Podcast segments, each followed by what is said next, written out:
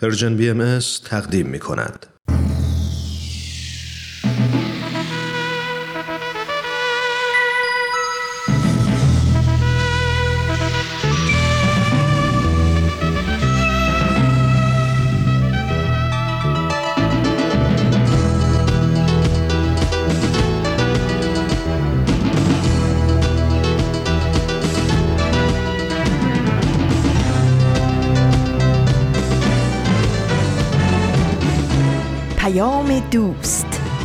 برنامه ای برای تفاهم و پیوند دلها.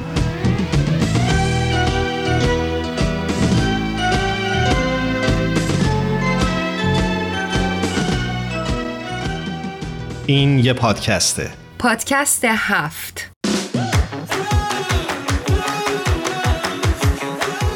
امروز جمعه 27 خرداد 1401 برابر با 17 ژوئن 2022 میلادیه. این 109 مین قسمت از پادکست هفته.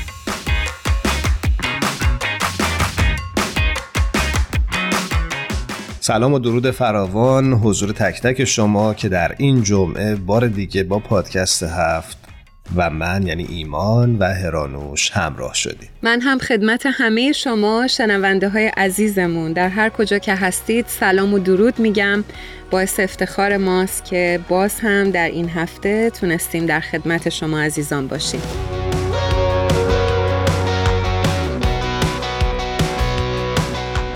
اگر خاطر شما عزیزان باشه ما هفته پیش در مورد بحران اقتصادی صحبت کردیم.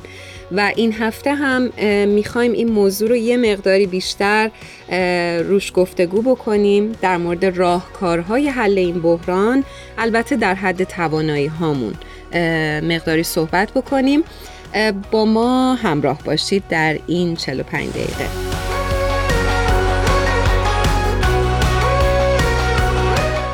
خوبه در ابتدای این برنامه حتما به موضع یا دیدگاه آین بهایی در خصوص راهکاری برای حل مشکلات اقتصادی اشاره بکنیم.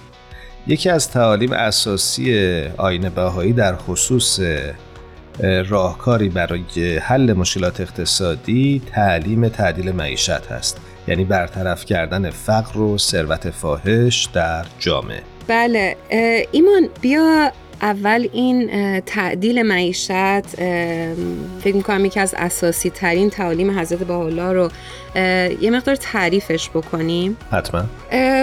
حضرت عبدالبها در یک نطقی در پاریس اینجوری فرمودند که مضمونش هست که طبقات مردم مختلفند. بعضی در نهایت ثروت و غنا هستند و بعضی در نهایت فقر. و لذا اصلاح معیشت از برای بشر لازم هستش. نه اون که مساوات باشه بلکه اصلاح لازمه. و الا مساوات ممکن نیست. و نظام عالم به هم می‌خوره. نظام عالم چنین اختزام می‌کنه که طبقات باشه. نمیشه که بشر یکسان باشه. چرا که در ایجاد بشر مختلفند با هم.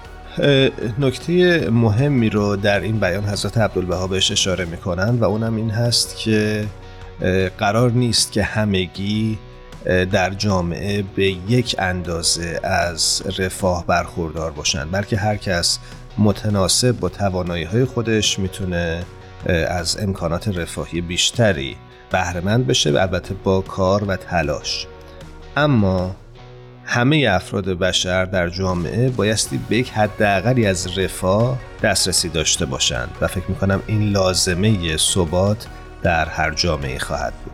دقیقا.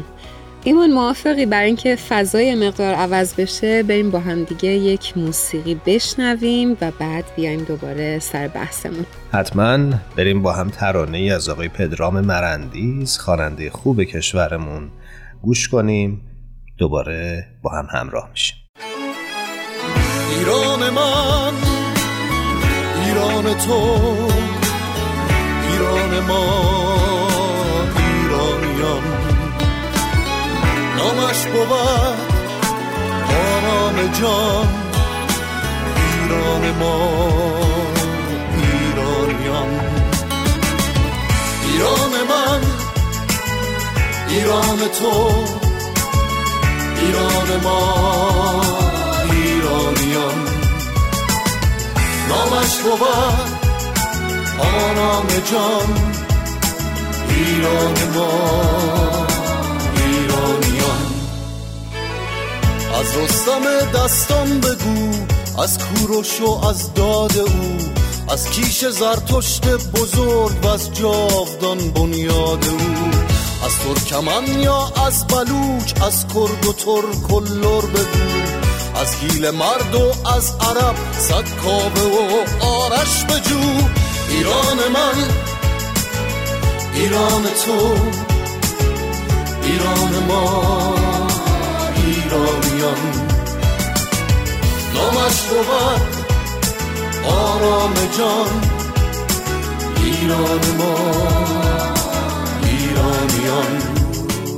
شما با 109 قسمت از پادکست هفت همراه هستید. ما در این برنامه فکر کردیم که اخلاق در اقتصاد بسیار اهمیت داره. برای همین اگر خاطرتون باشه ما از جناب دکتر آبدیان مجددا خواستیم که در برنامه ما حضور داشته باشن روی خط منتظر ما هستم. بریم با هم دیگه یک گفتگویی داشته باشیم.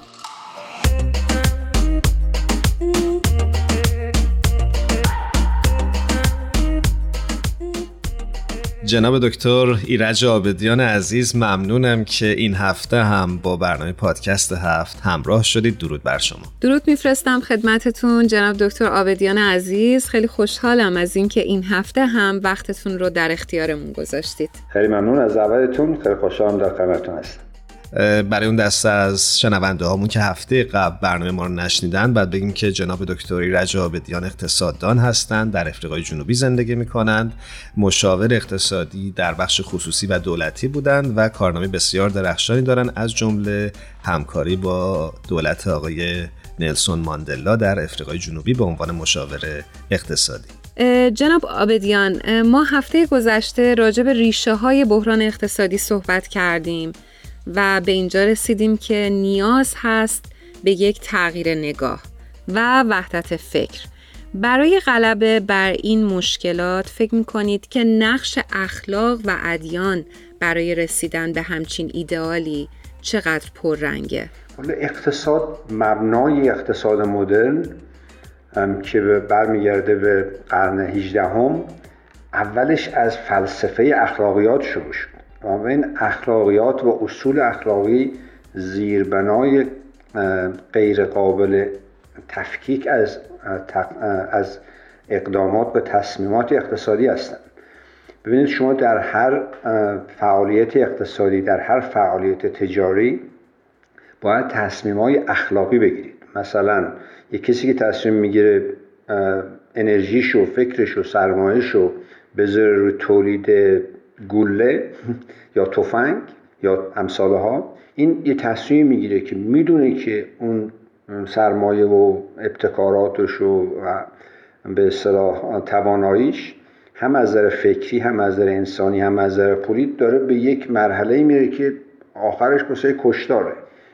یا اون کسی که سیگار تولید می‌کنه می‌دونه که اونها که سیگار استفاده می‌کنن تمام مذرات بدنی و روانی هم داره. در حالی که یک یک دیگه یک گروه دیگه میرن تمام توانایی مالی و فکری و ابتکارش می‌ذارن رو تولید مواد غذایی یا موادی که دارویی یا موادی که به انهای مختلف به بشر کمک می‌کنه بنابراین اقتصاد زیربناش با اخلاقیات به تصمیمات اخلاقی قابل تفکیک نیست. این مسئله خیلی مهمی که در 100 پنجاه سال گذشته تقریبا فراموش شده.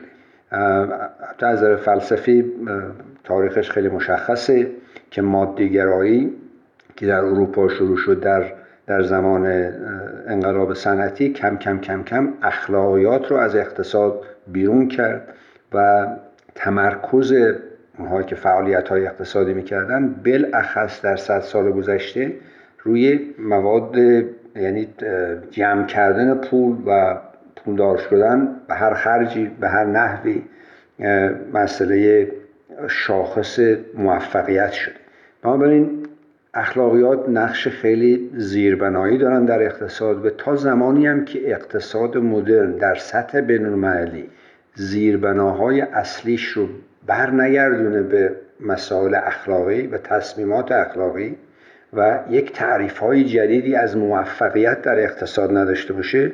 این مشکلاتی که در, در حال حاضر در سطح بین المللی می‌بینیم مثل عدم تعادل معیشت عدم تعادل درآمد عدم تعادل دسترسی به امکانات کاری یا رفاه اجتماعی اینها کمتر که نخواهند شد بیشتر و بیشتر خواهند شد. آین باهایی گرچه که یک مکتب اقتصادی نیست ولی خب راهکارهایی رو از نظر اخلاقی در زمینه تعدیل معیشت عنوان می‌کنه که فکر می‌کنم خالی از لطف نباشه که شما اینجا بررسیشون بکنید و یه خورده برای شنونده هامون توضیح بدید که چطور دیدگاه آین باهایی می‌تونه کمک بکنه به عبور از بحران امروز. بله البته خیلی مهمه که مسئله رو از تا اونجایی که به فهم بنده می‌رسید و بر اساس تحقیقاتی خود من در این زمینه انجام دادم در چند سال گذشته اینه که اولا تمام ادیان یک موازین اقتصادی توشون هست. تئوری های اقتصادی نبودن هیچ کدومش. ولیکن بسته به زمانی که بستگی به زمانی که اون دین اومده یک یا دستوراتی داشتن یا راهنمایی هایی کردن که از نظر اقتصادی اونهایی که معتقد به اون دین بودن بتونن تصمیمات اقتصادشون یا در جنبه تولید یا در جنبه توزیع یا استفاده از درآمدشون یک راهنمای اخلاقی و مذهبی داشته باشن. مثلا توی اسلام زکات هست باید پرداختایی بشه به جامعه به اسم جامعه. در دیانت مسیحی هست در دیانت کلیمی هست. بنابراین هیچ دینی نیست که یک اصولی و یک راهنمایی هایی در مورد امور اقتصادی نداشته باشه تفاوتشون در اینه که همینطور که این دین ها در زمانهای در مقطع زمانی مختلف اومدن اقتصاد و اجتماع پیچیدگیش فرق می‌کرد امروز پیچیدگی وضع دنیا به نحوه رسیده که همونطوری قبلا هم بحثش کردیم این رفاه اجتماعی و ادغام مشکلات و امکانات اقتصادی دیگه در سطح محلی نیست. در سطح ملی هم نیست.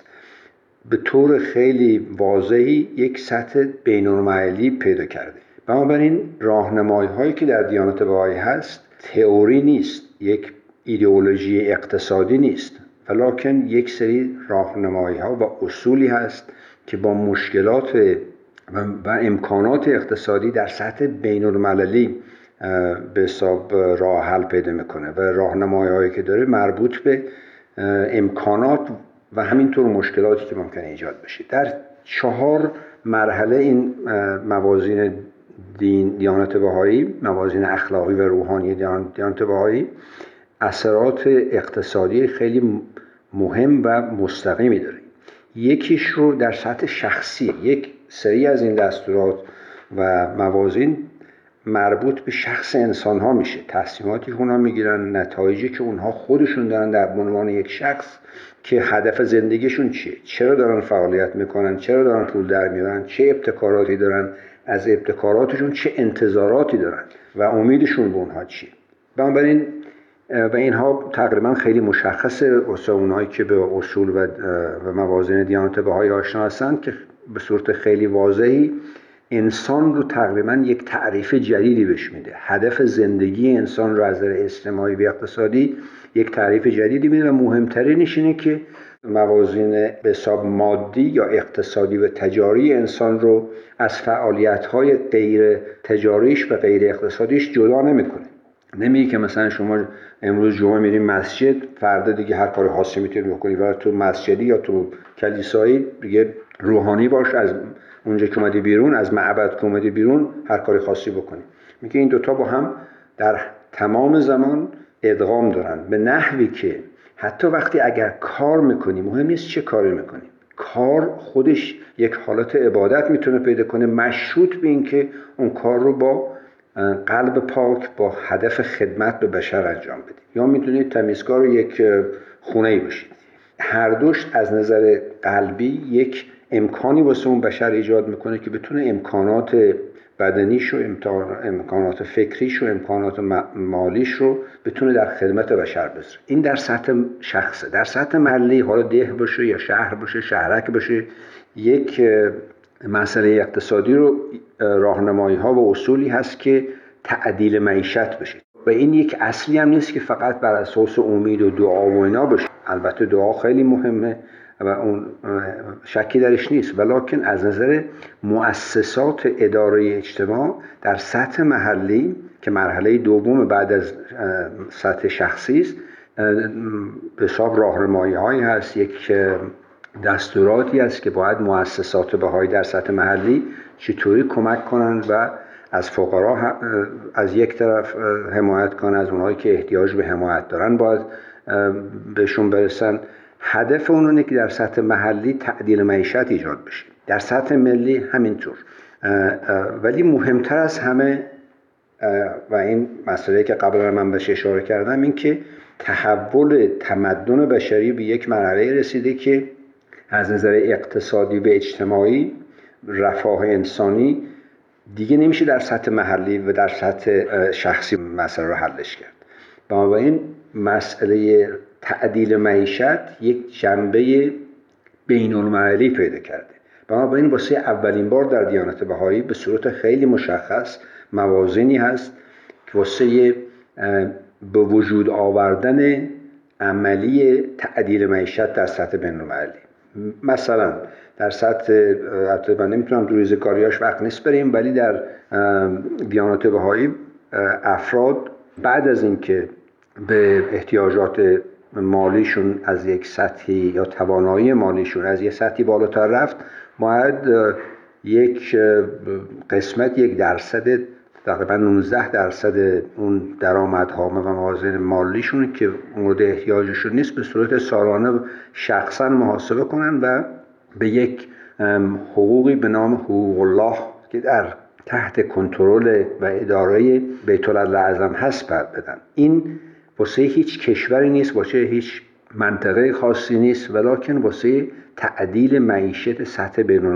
یک خیلی چیز خیلی واضحی است که قبلا تو هیچ دینی وجود نداشته. واسه اینکه احتیاج به نبود واسش. نه اینکه دینهای دیگه بدن این دیانت باهایی خوبه. ولی این تمدن جوامع بشری به یک مرحله رسیده و پیچیدگی های به عمل آوردن تعدیل معیشت در, سطح بین به یک نقطه زمانی رسیده که امروزه و در 400 500 سال آینده بیت اعظم یکی از تمرکزهای خیلی مشخصش روی ایجاد تعدیل معیشت و عدالت اجتماعی با استفاده از این پولهایی که در حقوق الله خواهد بود. البته در دستورات دیگری هم هست ولی به طور خلاصه در سطح شخصی در سطح محلی در سطح بینالمحلی تعدیل معیشت یکی از زیربناهای به وجود آوردن عملی عدالت اجتماعی است و عدالت اجتماعی با اتحاد بشر غیر قابل تفکیکن این دوتا با هم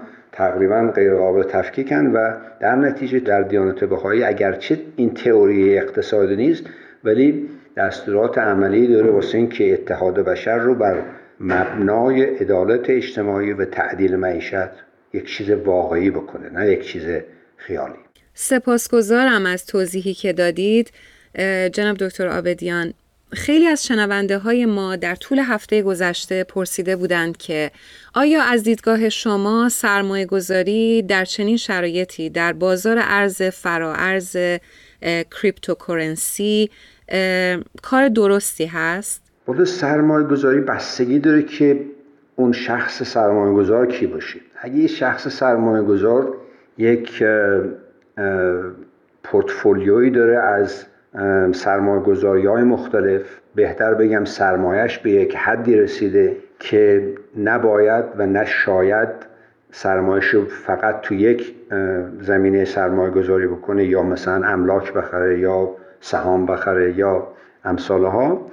اگر در اون سطح سرمایه گذاری می‌خوای بکنی یک درصدی از سرمایت یا پورتفولیوی سرمایه گذاری باید تو کریپتو باشه.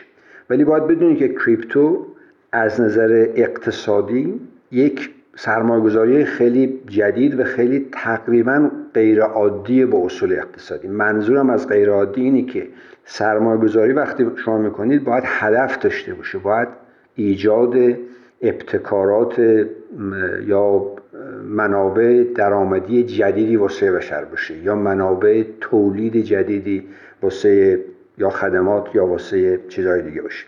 cryptocurrency این خصوصیات نداره. cryptocurrency یک وسیله سرمایه گذاری که تا الان خیلی ها پولدار شدن خیلی هم فقیر شدن. تمام پولشون از دست رفت.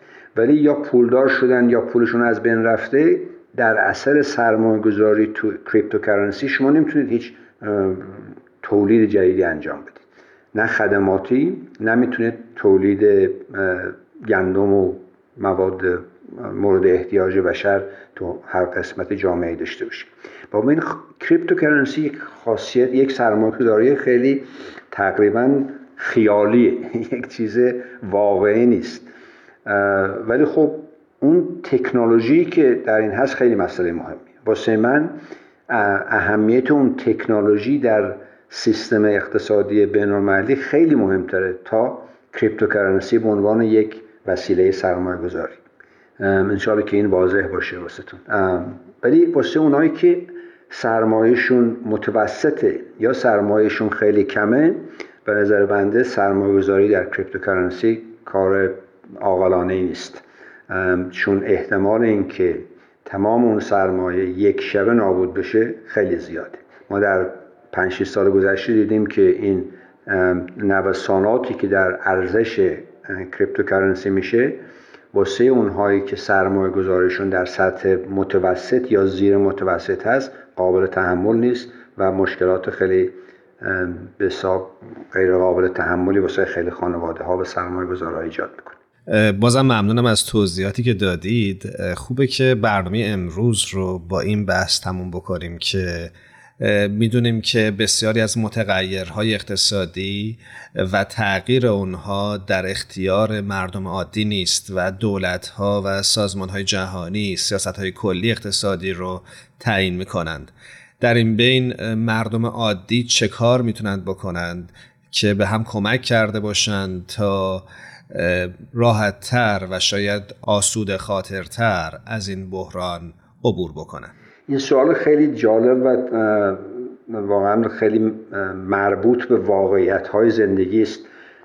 واسه اولین بار در کشورهای هم پیشرفته و یا در حال پیشرفته این سوال خیلی خیلی روز به صورت روزمره خیلی واقعی میشه.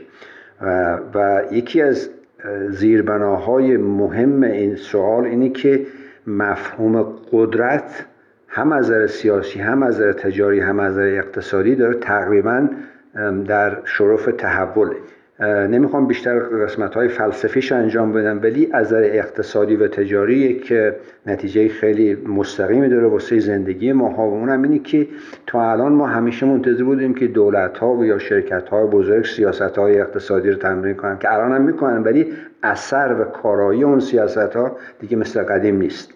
بنابراین قدرت قدرت ابتکار قدرت کارایی انسان ها بیشتر و بیشتر به خود انسان ها بستگی داره. به خود اون ابتکارات باید در سطح محلی انجام بشه در سطح شخصی و گروهی نه گروه ناشناخته بلکه گروه های شناخته شده در شبکه هایی که با هم آشنایی دارن می‌تونن کم کم و کم کم ابتکارات تولیدی ابتکارات خدماتی و ابتکارات سرمایه گذاری رو به صورت مرحله عمل بیارن. مثلا در کشور آفریقای جنوبی که بنده هستن خیلی از این افراد فقیر که به نسبت بینالمللی شاید قدرت مالی ندارن شاید هیچ قدرت اداری ندارن قدرت دولتی ندارن ولی شبکه های محلی ایجاد می‌کنن که سرمایه گذاری های خیلی خیلی واقعا کم ولی چون تعدادشون زیاده می‌تونن کارهای خیلی جالبی بکنن. به یک نحوی دارن سرمایه گذاری های شرکت های تعاونی ایجاد می‌کنن. و این باعث میشه که اگرچه هر کدومشون پسندازاشون کمه ولی به عنوان یک گروه به عنوان یک تعاونی قدرت مالیشون به یک مرحله می‌رسه که می‌تونن در فعالیت های تولیدی و خدماتی کارهای خیلی مثبت و سازنده بکنن واسه جامعه خودشون واسه همون قسمت محلی خودشون. ما این بیشتر و بیشتر در سطح بینالمللی باید تمرکز رو بذاریم روی قدرت اقتصادی و ابتکاری انسان ها که مشروط بینه که با هم همکاری کنن یاد بگیرن چطوری همکاری کنن در تولید همکاری کنن در خدمات تولید کنن در پسندازهاشون همکاری کنن و بر اساس اون سطح زندگی رو ببرن بالا و منتظر نباشن که دولتی تصمیم های جدید واسشون بگیره یا تصمیم های کلی واسشون بگیره یا تو بعضی از دنیا منتظر نباشن که اون, شرکت، اون کشورهای بسا ثروتمند بینا کمک مالی بدن و بر اساس اون کمک های مالی بتونن زندگیشون اداره کنن. به صورت بخور و نمیری. و این تقریبا یک روند خیلی تازه و جدیدیه. یک جوانبش هم در سطح ملی و بین انجام میشه که واسه این فعالیت های محلی یک سیستم های الان به وجود اومده که از الکترونیک و اینا آنلاین خیلی تقریبا عملی شده که می‌تونید باش میگن crowdfunding یعنی جوامع مختلف می‌تونن پروژه های مختلف رو هم به حساب به صورت خیلی واضحی باشون آشنا بشن هم اگر مورد علاقهشون بود بتونن تو سرمایه گذاری کنن. به سرمایه گذاری هم که می‌کنن لازم نیست که سرمایه گذاری های خیلی عظیمی باشه. مثلا ما می‌تونیم توی آفریقا یا تو آمریکا یا توی آسیا یک پروژه‌ای که بسیار با ابتکار هست و سازنده هست واسه یک جامعه واسه یه دهی شهرکی یا منطقه این واسهش اگر ابتکاراتش رو به صورت منظم ارائه بدیم و جوانب تجاری و تولیدی و خدماتیش رو به صورت واضح بتونیم ارائه بدیم افرادی هستن که در سطح دنیا می‌تونن crowdfunding بدن. حتی نمی‌دونم crowdfunding فارسیش چی میشه متاسفانه نمی‌دونم. منظورتون مشارکت عمومی برای تأمین یک بودجه و هزینه ای هست که معمولا از طریق پلتفرم های آنلاین انجام میشه؟ دقیقا. و به خاطر اون حالا صحبتی که قبلا کردیم راجع به cryptocurrency اون سیستم کامپیوتری که پلتفرمی که اون ایجاد می‌کنه و اون اعتمادی که تو اون تکنولوژی هست این مشارکت سرمایه گذاری های کوچیک در جاهای مختلف دنیا در پروژه های محلی امکان پذیر می‌کنه. بنابراین اقتصاد و سیستم اقتصادی در سطح بینالمللی درستی که مواجه با مشکلات خیلی اساسی و زیربنایی هست. در عین حالم در بحران یک تحولات خیلی اساسی هست. هم از نظر تکنولوژی هم از نظر فکر مردم که نباید بنشینن منتظر باشن تا این مشکلات حل کنن. خودشون می‌تونن با هم تجاربی داشته باشن و ابتکاراتشون رو به صورت مشارکتی به مرحله عمل در بیارن. بازم ممنون از توضیحاتتون جناب دکتر آبدیان عزیز. خیلی ممنون. جناب دکتر آبدیان همونطور که خاطرتون هست شما هفته قبل ترانه ای از خانم مرزیه رو تقدیم شنونده هامون کردید. دوست داریم بدونیم که این هفته شنونده های عزیزمون رو مهمان چه ترانه ای می‌کنید؟ والا پیشنهاد بنده این است که به یاد دوستان و هم میهنان عزیز در ایران اون آواز معروف ایرج که می‌گفت آرزو دارم که باز اون روی زیبا را ببینم که اون روز زیبای هموطنان عزیز رو منظور بنده است. این آواز ایرج به نام آرزو دارم که باز اون روز زیبا را ببینم. بسیار عالی. قبلش بار دیگه از شما تشکر می‌کنیم. و ازتون خداحافظی می‌کنیم و با هم ترانه آقای ایرج رو خواهیم شنید. خیلی ممنون. خدا حافظتون. آرزو دارم که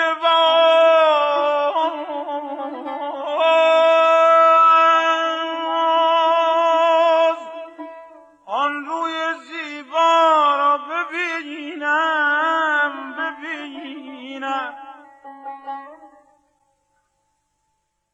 شما می‌تونید از طریق وبسایت Persian BM به آدرس persianbahaimedia.org و یا از طریق کانال تلگرام این رسانه به آدرس Persian BM به آرشیو این برنامه ها دسترسی داشته باشید. دیدار تو خواهم. جمله دنیا را ببینم.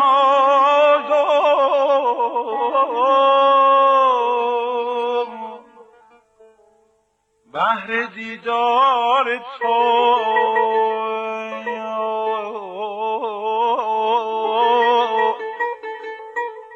خواهم جمله دنیا را ببینم اما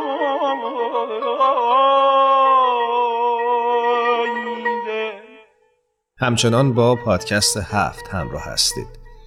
هرانوش راجع به مواسات و مساوات در ابتدای برنامه خورده حرف زدیم. خوبه که برای شنونده همون بیشتر توضیح بدیم که منظور از این عبارات چی هست در دیدگاه آین بهایی. موافقی؟ بله حتما حتما. همونطوری که در ابتدا اشاره کردیم محور عقیدتی آین بهایی در این خصوص اصل مواسات نه مساوات. همونجوری که می‌دونید و اشاره کردیم در مساوات قراره که همه افراد اجتماع برابر تلقی بشن و هر کس با هر میزان تلاشی با سایرین بهره مساوی ببره. خب به نظر میاد که این اصلا منصفانه نباشه و قابل اجرا هم نباشه.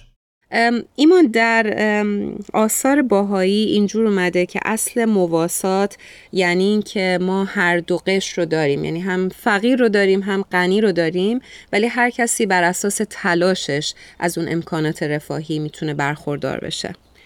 و نکته مهمش فکر کنم این باشه که فرد غنی داوطلبانه و از روی انصاف ملاحظه حال فقیر رو می‌کنه. و این فکر می‌کنم چیزیه که در دنیای امروز خیلی خیلی بهش نیاز هستش. بله و فکر می‌کنم در آینه بهایی جمله هست یا عبارتی هست که خیلی مهم می‌تونه تلقی بشه و اونم این هست که فقرا امانت خداوند نزد ثروتمندان هستند و همونجوری که تو گفتی در چنین جامعه ایدئالی فرد غنی داوطلبانه سعی می‌کنه که از افراد ضعیفتر و آسیب پذیرتر در جامعه حمایت کنه. دقیقا. خب بریم سراغ بهمن و فرنک عزیز. روی خط منتظر هستن و بریم باشون صحبت بکنیم. بریم. فرنک و بهمن عزیز رو روی خط داریم. خوشحالیم از اینکه صدای عزیزشون رو مجددا میشنویم. درود میفرستم خدمت شما عزیزانمون. منم بچه ها بهتون درود میگم و خوشحالم که این هفته دوباره با شما همراه شده درود و سلام قلبی بنده به شما عزیزان دل و همه شنوندگان نازنین. خدمت شما دوستان و همکارانم در پادکست هفت و همچنین شنوندگان و مخاطبینی که حقیقتا اعضای اصلی این خانواده بزرگ هستند سلام عرض می کنم و امیدوارم علا رقم همه موانع حال دلهاتون خوب باشه. مرسی.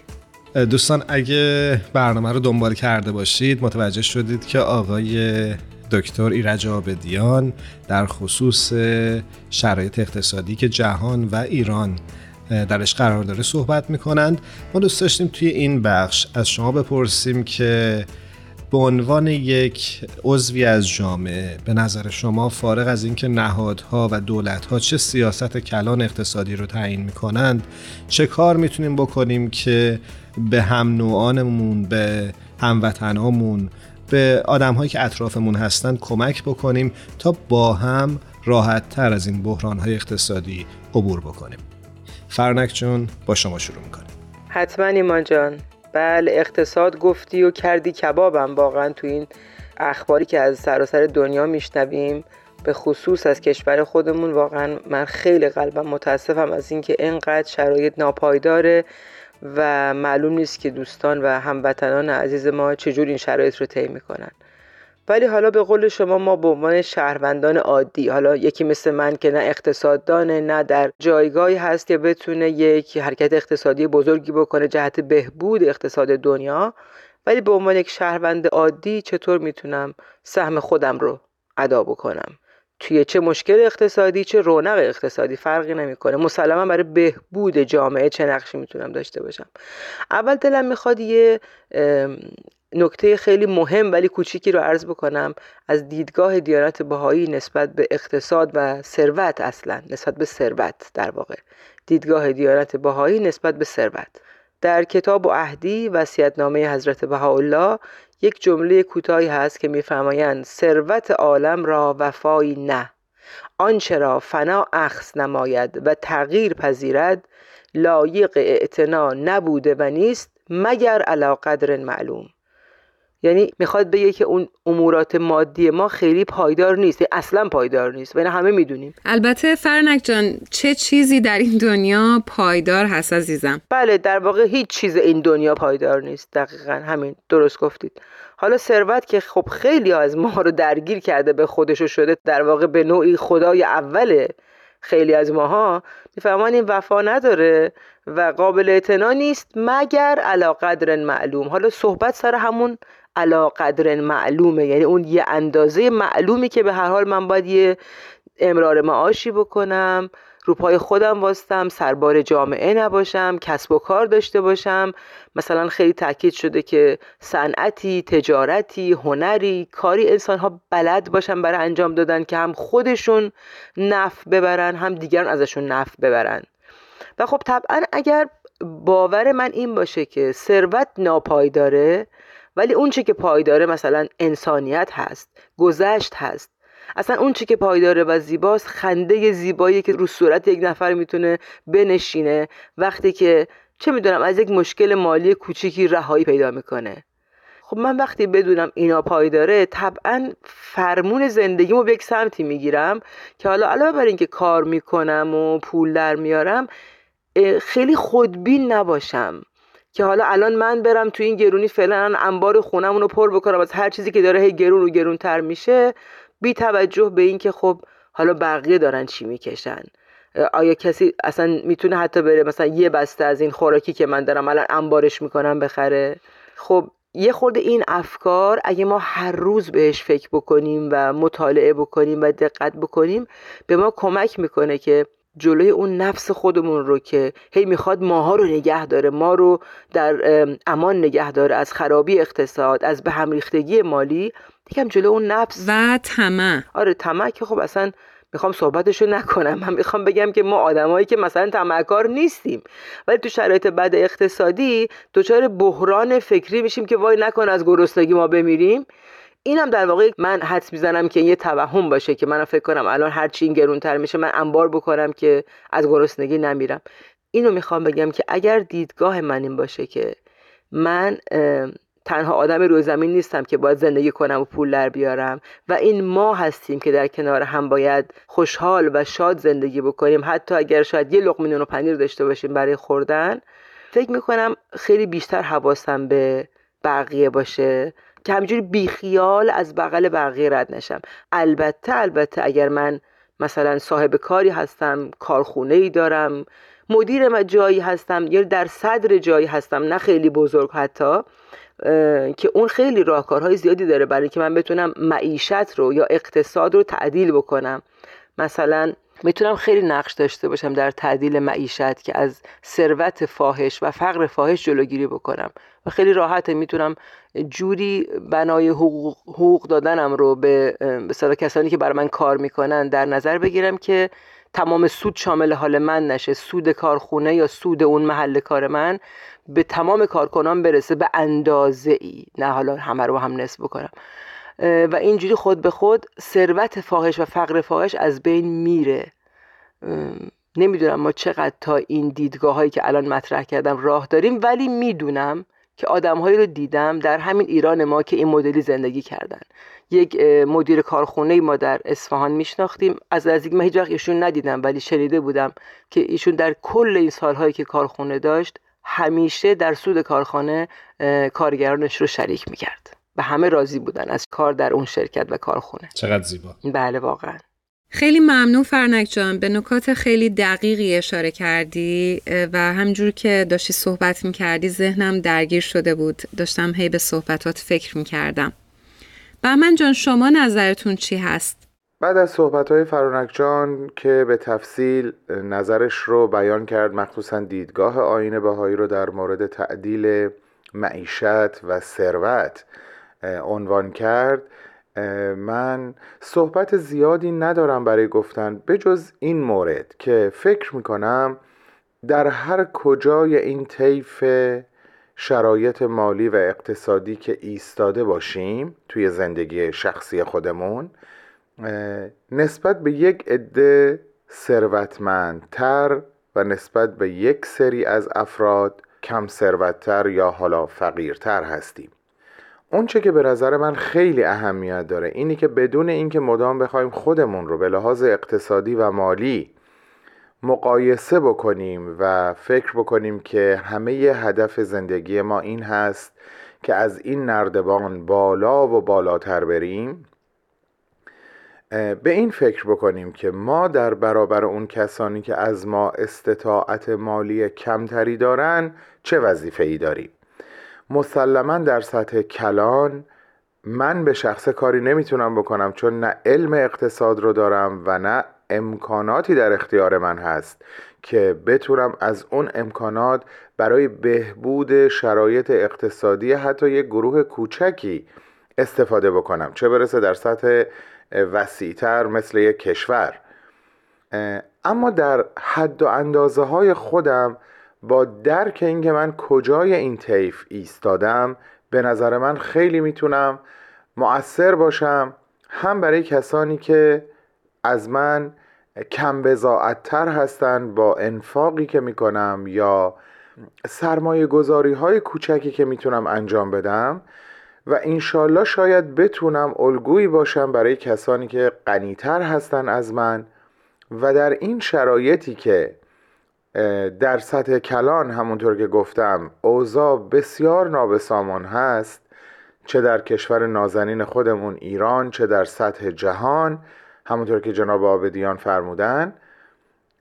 ولی من خودم به شخصه چیکار می‌تونم بکنم که نسبت به افرادی که در اطراف من هستن کمکی محسوب بشم. امیدوارم واقعا اون سازمان هایی که می‌تونن این تغییر رو در سطح کلان به وجود بیارن اقدامات جدی و اساسی انجام بدن. اما من همیشه فکر می‌کنم برای ایجاد تغییرات مثبت ماندگار در عرصه اقتصاد نیاز داریم که از درون تحول بزرگی پیدا بکنیم. شاید عجیب به نظر برسه که اقتصاد یکی از مادی ترین امورات زندگی انسان هاست. ولی به نظر من برای پیشرفتش برای ثباتش برای عدالتی که باید در عرضه ثروت و عرصه ثروت وجود داشته باشه ما نیاز به تعالی های روحی و معنوی داریم. من به یاد چند جمله از یکی از شعرهایی میفتم که احمد شاملون رو ترجمه کرده. میگه نان پختن نان شکستن. نان قسمت کردن نان بودن. وظیفه ماهایی که جز افراد عادی جامعه هستیم گاهی شاید نان بودنه. همه منظورم فکر می‌کنم توی این چند جمله بیان شده. ممنونم که به صحبتام گوش دادین. مرسی بهمن جان و فرانک جان. خیلی خیلی ممنونیم که ما رو با دیدگاه خودتون آشنا کردید در این ارتباط. خواهش می‌کنم. زنده باشین. برای هممون. آرزو می‌کنم به قول قدیمیا هیچ وقت به نون شب محتاج نشیم و به هر اندازه که قرص نانی در سفره داریم این امکان برامون وجود داشته باشه که او رو با فردی قسمت بکنیم. عزیزید مرسی دوستان واقعا خیلی مقوله مفصلیه و در این مقال من نمی‌دونم چقدر تونستم مرتب حرفمو بزنم ولی یه قدر کوچولو اشاره شد به این مطلب. باز هم ازتون سپاسگزاری می‌کنیم. امیدواریم تا هفته های آینده هر جا که هستید خوب و خوش و سلامت باشید. پاینده باشین تا گفتگوی بعد. خدا حافظ خدا نگهدارتون. خدا نگهدار.